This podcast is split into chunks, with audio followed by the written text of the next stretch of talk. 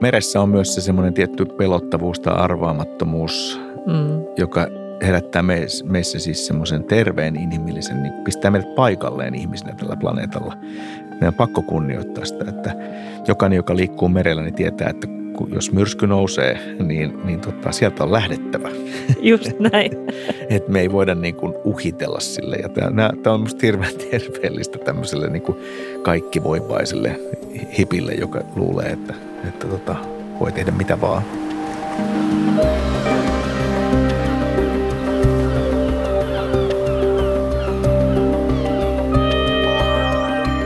Sinä kuuntelet Jon Nurmisen säätiön Minun Itämereni podcastia ja minä olen säätiön asiamies Anna-Mari Arrakoski-Enkaat.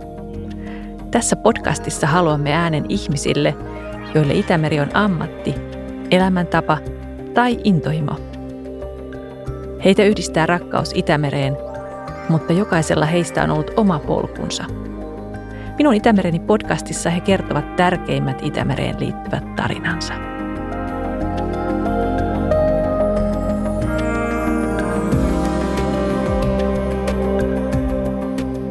Vieraanani on tänään Mikko Kuustonen, koko Suomen rakastama helsinkiläinen lauluntekijä, artisti ja TV-persoona. Muusikon uransa ohella Mikko Kuustonen on tukenut aktiivisesti eri kansalaisjärjestöjen toimintaa, erityisesti kehitysmaissa. Vuonna 1998 Mikko Kuustonen nimitettiin ensimmäisenä suomalaisena YK hyvän tahdon lähettilääksi. Vähemmän tunnettua on hänen rakkautensa mereen. Tervetuloa podcastiin, Mikko. Kiitos. No nyt kun merestä puhuimme, niin milloin olit viimeksi merellä?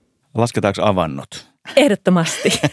Itse asiassa avannotkin on jäänyt vähän väliin, mutta viimeksi on ollut meren jäällä johtuen näistä luonnonoloista, jos Itämerestä puhutaan. Joo. Mutta sitten ihan niin kuin Aavalla merellä, niin mä oon ollut viimeksi sukeltamassa Punaisella merellä. Että se, on, se oli se, se oli jo kunnon meriseikkailu, koska viivyin sillä, sillä tämmöisellä liveboardilla viikon, että sitten sit jo oltiin yhteyksien ulottumattomissa ja sit, sit tunteekin olleensa merellä. Kuulostaa hyvältä. Milloin tämä oli suurin piirtein? Tämä oli tota, äh, muutamia kuukausia sitten keskellä Suomen talvea ja tota, Mä en kauhean montaa tuommoista liveboardia ole elämässäni tehnyt, mutta sukeltamista on harrastanut toki aktiivisesti aika pitkään. Ähm, ja mä oon niin mukavuudenhaluinen ihminen, että mä oon kyllä kaikista eniten sukeltanutkin trooppisilla vesillä. Se oli hyvin helppoa ja luontevaa ja mun, mun mielestä oikein hyvin perusteltua niin kauan, kunnes lentämisestä tuli syntiä. Nyt se vähän Ymmärrän. ahdistaa ja on vaikea. Täytyisi päästä sinne jotenkin uimalla. Meillä on tässä podcastissa vieraana ihmisiä, joille he, Itämeri on henkilökohtaisesti tärkeä. Nyt me viivyimme juuri punaisella merellä, mutta jos mietit Itämerta, niin mikä on sinulle se kaikista tärkein muisto tai semmoinen Itämeri-hetki? Kyllä Itämereltä on paljon hyviä muistoja. Mä, mä oon tämmöinen amatööriveneilijä, vaikka mä oon veneily Itämerellä kyllä kauan, mutta tota, pieniä retkiä paljon. Ja tota, niistä tulee niin kuin lukuisia pieniä palasia ja tuokioita mieleen. Mutta sitten mä muistan yhden päivän, jos mä ajattelen Itämertä ja jotenkin Itämeren semmoista – suunnatonta niin kuin ainutlaatuisuutta, niin en ollut omalla veneellä silloin, mutta olin, tein retken Merketin majakalle Ahvenanmerelle. Se on Suomen läntisin kiinteän maan piste. Se on, se on pieni luoto, muistaakseni kolmen hehtaarin su, suuruinen merenluoto, joka on joka, tota, joka keskellä kulkee valkoisella maalilla merkitty raja Suomen ja Ruotsin välinen valtakunnan raja. Joo. Ja jumalaisen kaunis mesta. Hylkeitä, ihan superhurmaava, aika hyvässä kunnossa pidetty, tota, kiitos vapaaehtoistyön, niin, niin, niin majakka. Ja, ja tota, sattumalta vielä sain seuraksi niin sinne entisen majakan vartijan, joka oli viettänyt siellä ison osa elämästä, joka todella tunsi sen paikan. Ja tota, siinä on jotain semmoista hehkua, joka, jota mä, mä en niin haluaisi ikinä unohtaa. Se on siis 1800-luvun puolella tehty, tehty majakka ja, ja tota, jos saisin raavittua jostain kalenterista niin, niin kuin paremmin aikaa, niin to, noihin majakkoihin haluaisin ja niiden historiaa yhä enemmän tutustua. Se on muuten totta. Märkit on majakkaseuran ylläpitämä tuota, majakka ja se on uskomattoman upeata työtä, mitä suomalaiset on tehnyt Kyllä. näiden vanhojen majakkojen ja majakkasaarien, kokonaisen niin kuin, saarien ylläpitoon tai kunnostamiseen. täytyy sanoa. Joo, se on totta. Niissä on siis, no me, voitaisiin puhua paljon, toivottavasti puhutaankin meriromantiikasta ja, ja kaikesta siitä, miten, miten se on ihmisiä muokannut. Mutta mä luulen, että majakoissa on joku semmoinen, ainakin omiin lauluihin majakattu tunkevat, niin, kuin, niin kuin merikin usein, mutta että se, se tavallaan siihen liittyy jotain sellaista siis, että, että voi kun elämä olisikin sellaista, että, että olisi aina suunta, piste, suuntapisteitä ja, ja jo, joku niin kuin selkeästi merkitty etappi, niin monesti tota, elämä ehkä sujisi paremmin. Ehkä tuossa on joku semmoinen allegoria, joka, joka tosi paljon viehättää. Ihan mä, varmasti, joo. Mä, mä asuin yhdessä vaiheessa Kalliossa, Karhupuiston laidalla semmoisessa asunnossa, missä mä tota, näin hirveästi vaivaa siinä kämpässä sen eteen, että mä sain tota, nostettua vuoteen tarpeeksi korkealle, että sieltä näkyy Suomellinen majakan vilkkuva valo. okay. Nukuin katorajassa. mutta sait sä sitten ylipäänsä nukuttua, kun vaan vilkkuu? en, mutta se oli musta ihan täydellinen paikka katsella sitä. Tuntui siltä, että joku, joku muuten oikeasti, joku psykoterapeutti sanoi mulle kauan sitten, että, että tota, usein kun ihminen on tiukoissa paikoissa elämässä, niin silloin on tärkeää nähdä kauas. Ja, ja mä koen, että merellä on joku tämmöinen vaikutus meihin, joka on, joka on niin kuin – äidinmaidossa imettyä semmoista selviytymistahtoa, että merellä näkee kauas ja, ja se helpottaa, koska tajuaa, että tässä, tässä on helpompi hengittää. Näinhän, näin se itse asiassa on. Tässä sun kämpästä tuli vaan mieleen, että kai sä sitten myit sen myös merinäköalalla. Epätoivoisella merinäköalalla.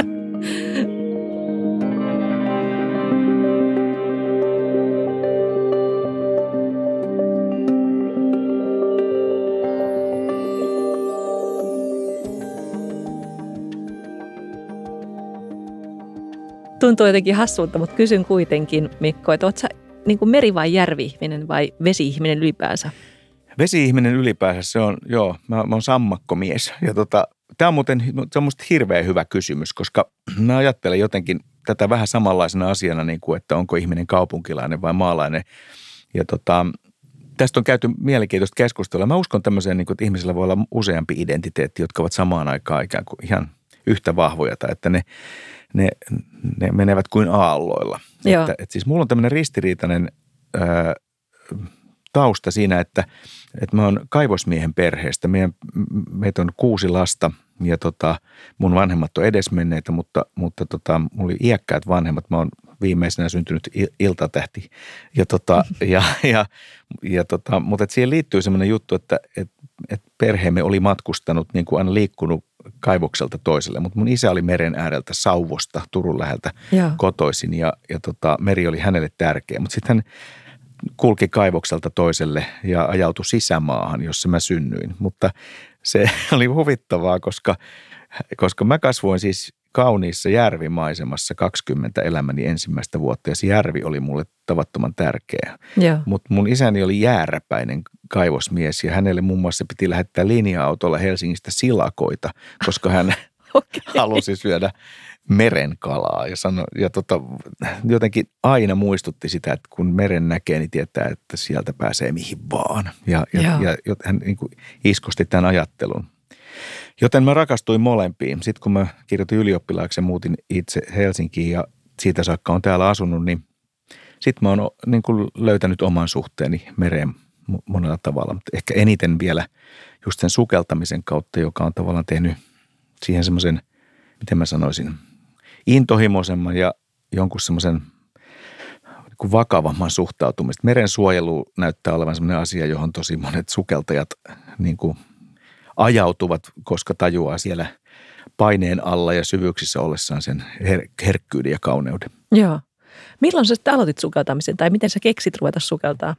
Mulle kävi niin, että niin kuin varmaan tosi monille, että, että siis sukeltaminen kuului siis kaukaisiin haaveisiin. Mä katsoin Jacques Cousteau'n dokkareita, mm, niin, kuin, niin kuin kaikki mun ikäiset suurin piirtein katso meren salaisuuksia ja, ja tota, ja se tuntui tähtitieteellisen kaukaiselta siis se asia, mutta samalla hän ei tajunnut sitä, että juuri hänen työnsä kautta niin kuin sukeltaminen, urheilusukeltaminen, laitesukeltaminen tuli mahdolliseksi ylipäätään. Joo. Ja kaikkien ulottuvat yhtäkkiä se ei ollutkaan joku utopistinen ja suunnattoman kallis harrastus, vaan, vaan jotain sellaista, jota voisi ryhtyä tekemään. Mutta mä olin, taisin olla nelikymppinen, kun jollain Aasian matkalla päädyin sitten – yhden suomalaisen sukelluskouluttajan kurssille samaan aikaan perheeni kanssa. Ja tota, kaksi aikuista tytärtä, niin heidän kanssaan sukellettiin paljon ja sitten tuli sellainen niin kuin intensiivinen pitkä jakso, jossa, jossa sukeltaminen niin kuin ohjasi aika paljon sitten yhteisiä aktiviteetteja ja, ja tota,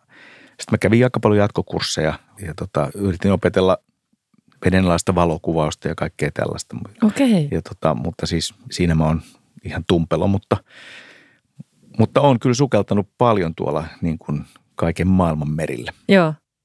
Sä viittasit just tuohon sukeltajat ja merensuojelu. Tuleeko sit kaikista dyykkareista niin heti merensuojelijoita tai jossain vaiheessa? Onko se sellainen automatiikka?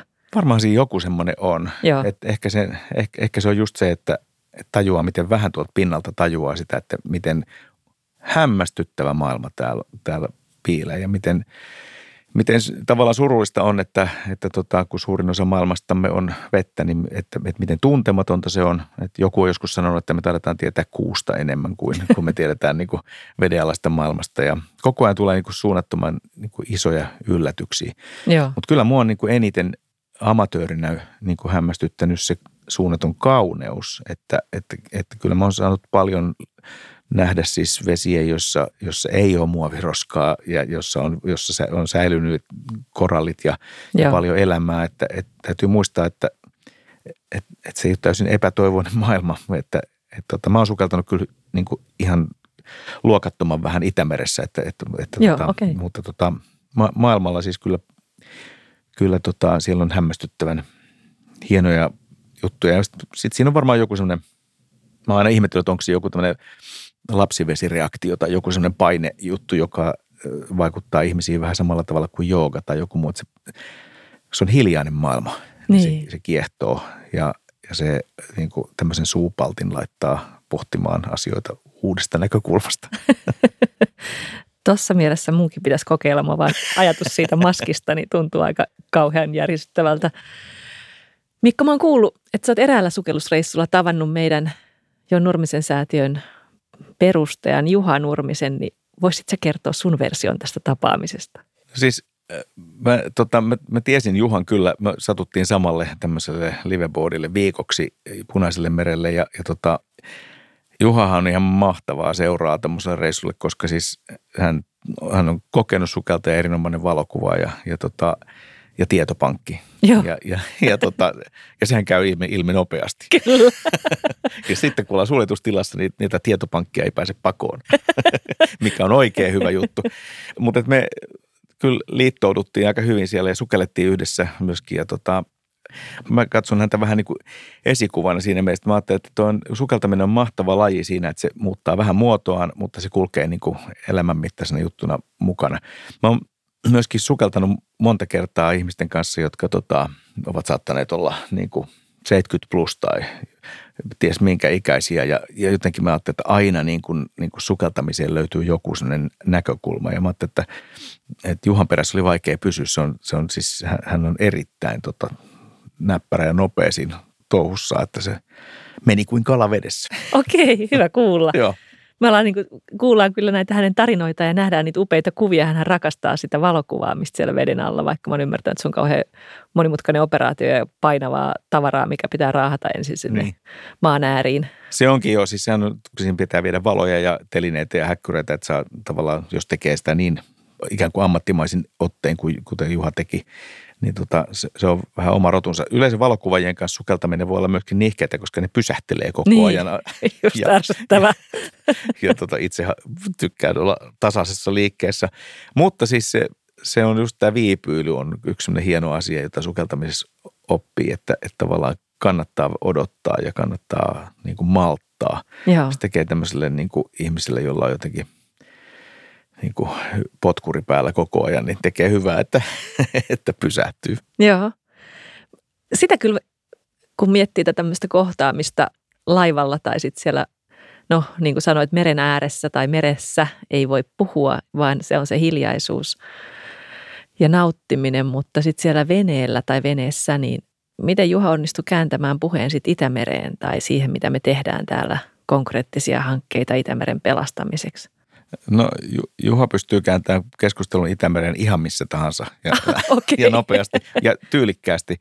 Mutta se on mielenkiintoista, koska siis äh, ainakin itselleni niin kuin hänen kaltaiselta ihmisiltä niin kuin oppii saman tien sellaisia asioita, joista, joista liikkuu ristiriitaista tietoa. Ja, ja tota, me, me käytiin paljon keskustelua niistä, niistä tota, puhdistushankkeista ja, ja valumavesistä ja, ja, ja tota, erilaisista metodeista, millä, millä tota korjausliikkeitä tehdään. Puhuttiin paljon sinilevästä ja puhuttiin meren oireilusta, ja, mutta puhuttiin myös paljon Itämeren kauneudesta. Että Joo. Varmaan ihan perusasioista, jotka, joita kaikki me, jotka, jotka merellä viihdytään tai meren äärellä li, ollaan niin, ja liikutaan, niin, jotka meitä kiinnostaa. Joo. Sä mainitit tuossa just sinilevän ja viime kesähän oli siis kaikkien aikojen pahin sinileväkesä, mitä tietenkin tutkijat osas jo ennustaa ja, ja ennakoida niiden suolapulssien jälkeen. Ja se oli semmoinen kesä, jossa moni, moni havahtui siihen, että Itämeren, Itämerta pitää suojella ja tai itse asiassa pitää pelastaa. Oliko sulla semmoista hetkeä, että sä et, sä et olisi päässyt mereen viime kesänä ton sinilevän takia? No kyllä mä veneellä siinä, siinä tota levämössössä pari kertaa ajelin tai ajelehdin ja, tota, okay. ja se on surullista. Se on, se, se on jotenkin semmoinen, siitä tulee semmoinen apokalyptinen olo, niin kuin, että, että tota, ja musta se havahtuminen on hirveän tärkeää tajua, että, että tota, tulee niin kuin mitta täyteen. Tulee Joo. semmoinen olo, että, että, että kertokaa mitä tälle voidaan tehdä. Ja tota, musta se on vähän samanlainen asia niin kuin, että tota, täytyy tulla nollatoleranssia sille vaikkapa, että, että, että roskia ei heitetä mereen. Että se on niin kuin musta niin kuin, se jotenkin, mä muistan yhden tilanteen, joka oli mahtava, kun oli pari semmoista äh, tämmöistä tota, moottoripyöräjengin jäsenen näköistä hahmoa, josta toinen heitti tölkin. Okei. Okay. Niin, että se oli, tota, ei, ei mennyt mereen, mutta se oli, se oli rannalla ja, ja, tota, ja ennen kuin kerkesin ajattelemaan mitään, niin mä nappasin sen, sen tota, tyhjän ölyt, oluttölkin maasta ja sanoin sille toiselle yhdelle niistä kavereista, että sori, että sulta putos tää. ja se oli niin hämillään, että se otti sen takaisin. Ja mä ajattelin, että mä olin kauhean ylpeä siitä, että tajusin, että se toinen vaihtoehto olisi ollut se, että mä olisin sanonut ihan lahjakkaasti turpiin siinä tilanteessa. mutta, mutta että musta musta tavallaan merensuojelussa on lopulta kysymys niin hirveän yksinkertaista asioista, niin kuin näin meidän normi-ihmisten tasolla. Joo. Ja sitten siinä on samaan aikaan kysymys niin kuin isoista poliittisista linjoista ja, ja, tota, ja pitkäjänteisestä työstä, jota, jota esimerkiksi Jon Nurmisen säätiö tekee.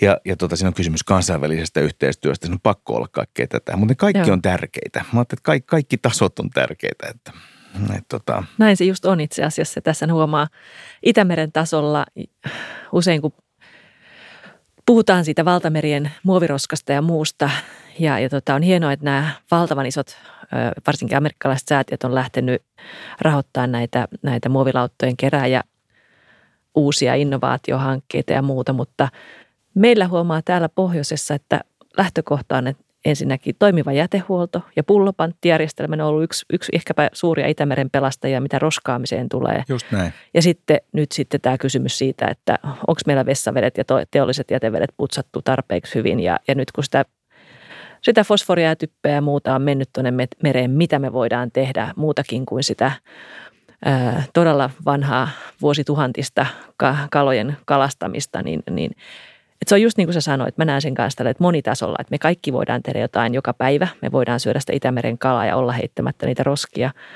Ja sitten toisaalta me tarvitaan niitä tosi isoja toimia ja niitä poliittisia systeemisiäkin muutoksia. Mutta joo, nyt kun mä viipyydin tonne Valtamerelle, mulle tuli mieleen se, mihin sä aluksi tuossa viittasit ää, näihin sunkikokemuksiin tuolla, tuolla tota, ää, lämpimien merien syleilyssä. Tämä niin romantiikka tai se meri mahtavana, romanttisena tai vaarallisena purjehtijoille Cap Horn ja kaikki nämä, onkohan me yhtäkään valtameripurjehtia tavannut, joka ei tästä Cap Hornin ylityksestä olisi puhunut. Mikä tekee sulle niin merestä tämmöisen mahtavan tai tunteita tai muuta liikuttavan tai mikä kohta merestä? Tai... No, mä koen, että meressä on siis meren ulottuvuudet, kun siinä on joku tämmöinen äärettömyys, joka on samalla myöskin tietysti harha, koska ajatellaan jotenkin, että, että se on sen takia haavoittumaton. Ja, ja näin ei tietenkään ole. Mutta tota, mä että siinä, siinä on jokin sellainen kiehtovuus äh, niin kuin, äh, tota, äärettömänä reittinä ja, tota, ja, ja mahdollisuuksina.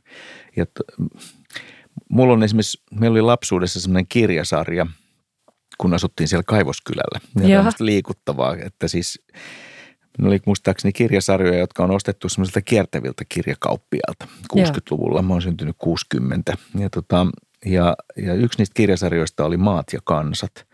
Ja mä muistan, että mä katselin lähinnä kuvia ihan pikkupojasta saakka sieltä. Ja siellä oli, siellä oli muun muassa tota, ää, Tulimaasta sellaisia alkuperäiskansojen kuvia, jotka oli ihmisiä, jotka olivat tietyissä rituaalimenoissa värittäneet itsensä raidallisiksi. Ja tota, se jätti muhun sellaisen jäljen, että Tulimaa oli mulle äärimmäisen niin kuin mystinen ja kiehtova juttu, joka, jonka mä ajattelin, että se on mahdoton paikka koskaan visiteerata. Ja mä tein siitä jopa yhden laulunkin, Tulimaan tango nimisen jutu, joka oli vaan semmoinen hullunkurinen niin kuin biisi ja, ja tota, ää, fiktiivinen laulu.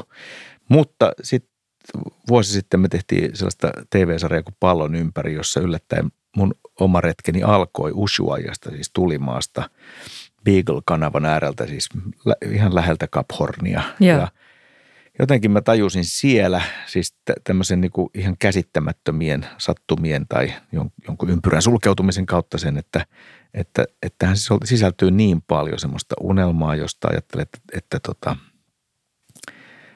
että tota, jokin retki on tehtävä, vaikka ei oikein tiedä miksi. Ja, ja, ja tota,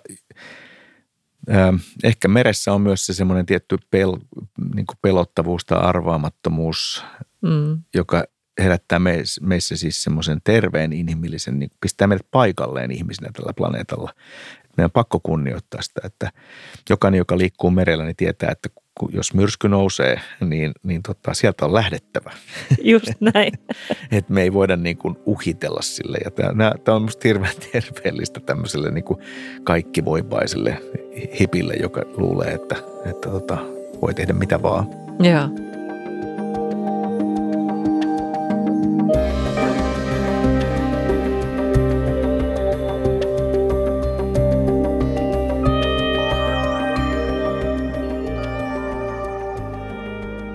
Ja miettiä, koska tämä meri tosiaan taiteessa ihan todella laaja-alaisesti niin musiikista kirjallisuuteen kuin kuvataiteeseen. Sehän on synnyttänyt valtavan määrä upeata taidetta, ihan erilaista, erityyppistä, kaiken näköistä.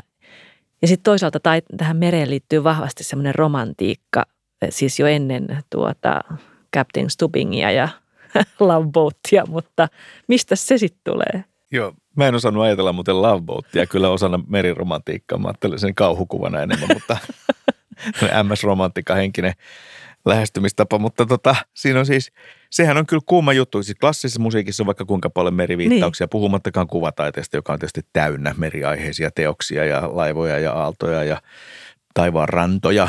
Ja, ja tota, että mikä tässä on se, joka meitä vetää, niin kuin imee tuohon, tuohon, tuohon juttuun.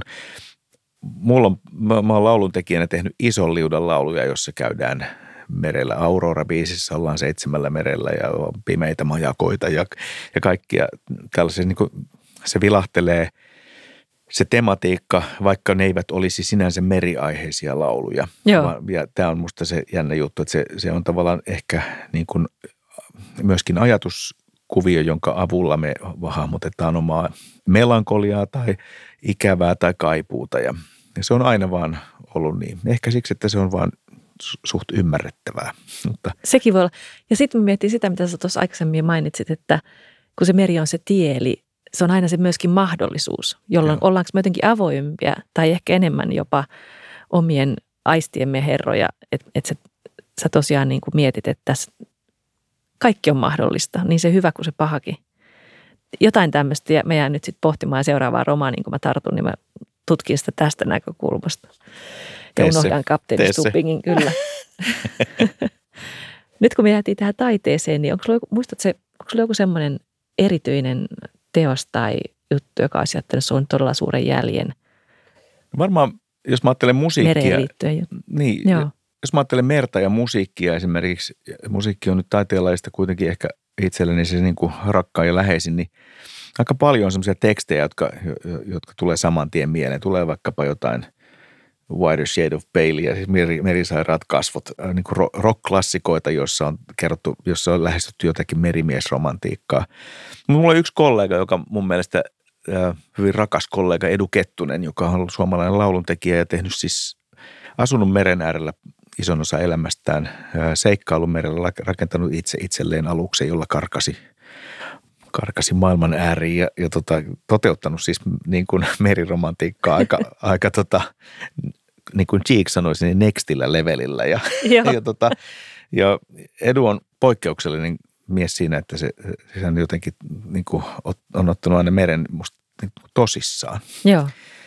Ja tota, hän on tehnyt muutamia juttuja jo kauan sitten esimerkiksi yhden biisin, joka vaikutti muuhun suuresti, semmoinen kuin Retki meren rantaa, joka, jossa kuvattiin vaan tavallaan perheen tämmöinen tietty idylli – ja suru ja luopuminen sen retken kautta. Mutta vähän aikaa sitten hän teki laulun, jonka nimi on muistaakseni Autioilla rannoilla, jossa hän puhuu tuulen puolen kallioista. Ja Ai. jokainen, joka on Itämerellä ollut luodoilla, niin Joo. tietää, että mitä ne on ja millaisia paikkoja ne on ja miten siellä aika pysähtyy. Joo.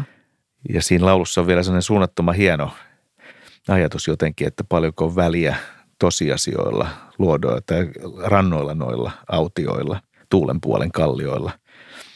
Ää, Todella kaunis. Se on kaunis ajatus. Niin. niin, niin. Tosin Itämeren pelastamisen suhteen tosiasioilla on väliä.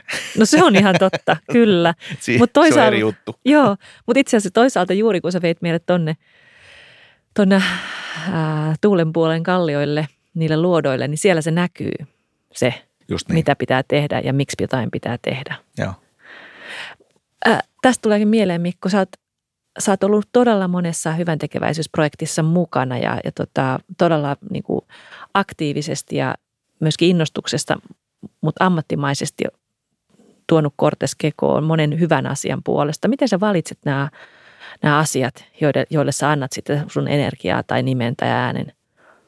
Mä oon ollut mukana sellaisessa hankkeessa, missä mä koen, että jollain tavalla voi tehdä jotain niin kuin mielekästä. Et musta semmoinen niin kuin – silkkinauhien leikkaaminen ja, ja tota, maljojen kilisteleminen hyvien asioiden puolesta, se on välillä ihan tarpeen ja ok, mutta kyllä mä oon kokenut tärkeimmäksi sen, että mä oon saanut olla mukana esimerkiksi YK hyvän tahdon lähettiläänä UNFPAin töissä, työssä, siis YK väestörahaston työssä, jossa tavallaan niin oli ihan keskeiset kolme maalia. Siellä oli, oli raskauden aikainen terveydenhuolto, naisten aseman parantaminen ja HIV AIDS.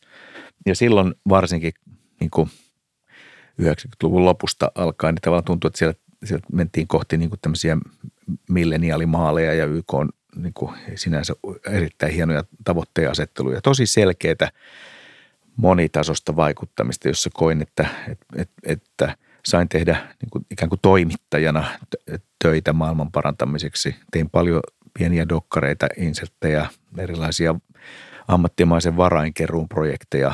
Joo. Sitten oltiin synnyttämässä esimerkiksi Pläniä, yhtä hyvää kehitysyhteistyöjärjestöä, kummilapsiorganisaatiota. Sitten mä oon ollut UNICEFin työssä mukana. Aika usein näissä on keskiössä ollut siis lapset, erityisesti tyttöjen koulutus ja, ja tota, naisten aseman parantaminen ja, ja tota, äitiysterveys, raskauden aikana Joo. terveys. Ne on musta niin kuin asioita, jotka, joiden pitää olla keskiössä, koska mä oon nähnyt omin silmin niin selkeästi. Mä olin, kiersin yli 20 vuotta niin kuin aktiivisesti kehitysmaakohteita ja, ja kun merestä puhutaan tässä, niin oli myös sellaisia tilanteita, jossa, jossa noissa kehitysyhteistyöhankkeissa näin sen, mitä, mitä tota, millaisia tuhoja meri voi aiheuttaa. Näin, mä, näin, mä seurasin, seurasin tota, esimerkiksi, esimerkiksi tota tsunamin jälkeisiä operaatioita sekä Sri Lankassa että, että Acehissa – Indonesiassa. Joo. Se on jotenkin häkellyttävää. Musta, musta sekin pitää nähdä, se, se meren voima niin kuin, niin kuin se on. Että, Joo. että tota, merta pitää kunnioittaa myös maalla. Joo. Ja me ollaan just nyt nähty, minkälaisia asioita ilmaston lämpeneminen aiheuttaa, meren lämpeneminen aiheuttaa esimerkiksi, esimerkiksi Mosambikissa. Mitä sä toivot Mikko merensuojelulta ja jos mä vien sut Itämeren suojeluun, niin siltä sitten erityisesti? No mä odotan kyllä Itämeren suojelulta tavallaan juuri sitä, mitä esimerkiksi Jon Nurmisen säätiö tekee, että siis että kysymys on monitasoista vaikuttamista, määrätietoisesta työstä, asennekasvatuksesta, ää, havahduttamisesta, ka- ka- kaikesta siitä, että se, että, että se olisi tavallaan asia, joka olisi esimerkiksi meille suomalaisille niin kuin, niin kuin automaatio. Että, että siitä pitäisi tulla sellainen asia, joka, joka kuuluu yleissivistykseen, joka kuuluu lasten kasvatukseen, Joo. siis meren kunnioittamista, mutta myöskin merestä iloitsemista ja kiitollisuutta ja Joo. kaikkea tätä. Että, että mä en usko, että me Mä en usko, että maailma muuttuu, jos ei tule emotionaalisia heräämisiä aina. Meidän pitäisi tavallaan henkilökohtaisella tasolla rakastua ensin ikään kuin siihen ajatukseen, että tätä asiaa tekemällä, tähän asian puuttumalla tai ö, joitakin muutoksia tekemällä, niin maailma muuttuu vähän paremmaksi. Ja musta Itämeren kohdalla on paljon tehtävissä sellaisia yksinkertaisia pieniä juttuja. Näin on. Itse asiassa on tehty tutkimus, ähm, se on tietenkin amerikkalainen tutkimus, jossa on todettu, että jo antiikin ajoilta niin taiteilijat muuttaa kaikista eniten maailmaa. Että jos taiteilijat ryhtyy jonkun asian mm, puolesta puhujiksi tai nostamaan just sitä tietoisuutta, niin muu jengi kyllä ymmärtää jossain vaiheessa seurata perässä. Niinpä mä kysyn Mikko, mitä sä aiot itse tehdä tähän meihin Itämeren suojelu eteen? Ehkä me just tälläkin hetkellä tehdään jotain puhuessamme tästä julkisesti. Musta se on, se on tärkeää, että, että mä, mä ajattelen, että on tärkeää, että hyvin erilaiset ihmiset tulee, tulee mukaan. Joo. Kyllä tuo omiin valintoihin vaikuttaa siis arkipäivässä. Kyllä mä ajattelen, että, että mä, yksi iso asia, mikä itseäni selkeästi vaikuttaa, on se, että on tärkeää kuunnella niin kuin nuoria. Kuunnella, että eri sukupolvet kohtaa. Ja, ja et, et, mä näen koko ajan tämän hetken teineissä esimerkiksi sellaista niin kuin kirkasotsaista hienoa ehdottomuutta liittyen ilmastonmuutoksen niin kuin, ä, ongelmiin ja niihin ta- tarttumiseen, ja, ja tota, jonka mä näen niin kuin siis heidän kuluttamisessaan. Mä oon tavannut paljon semmoisia nuoria, jotka ovat tosi tarkkoja siitä, mitä he syövät ja juovat ja millä, mi, et, että he eivät osta yhtään turhaa rättiä. Ja, Just näin. Ja mä että meillä niin kuin keski-ikäisillä tyypeillä on kyllä tuosta niin kuin todella paljon opittavaa. Ja tämä liittyy musta ihan suoraan niin kuin Itämereen. Joo. Että, että tota, mä aion siis tehdä sen, että kuuntelen paremmin noita nuoria vielä ja, ja tota, teen arkisia pieniä tekoja, joilla, Joo.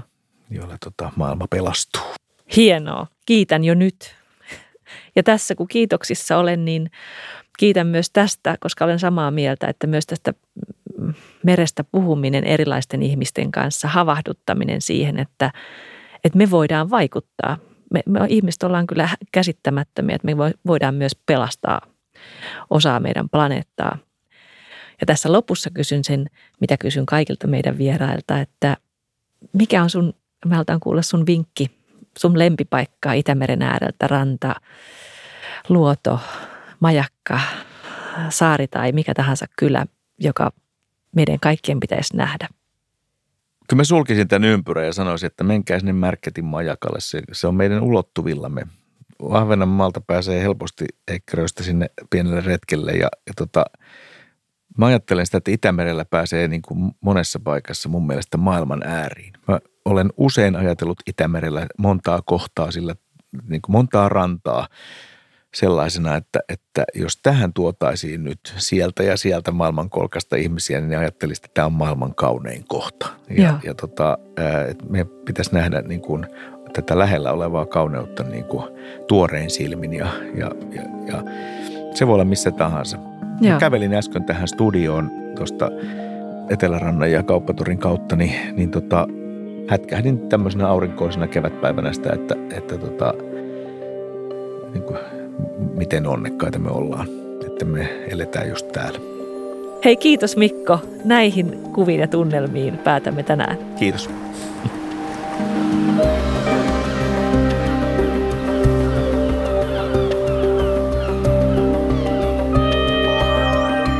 Kuuntelit minun Itämereni podcastia.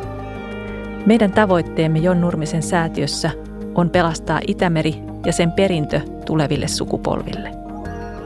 Voit kuunnella podcastia osoitteessa jonnurmisensäätiö.fi kautta podcast sekä tilata sen Apple Podcasteista eli iTunesista ja kuunnella sen myös Spotifysta.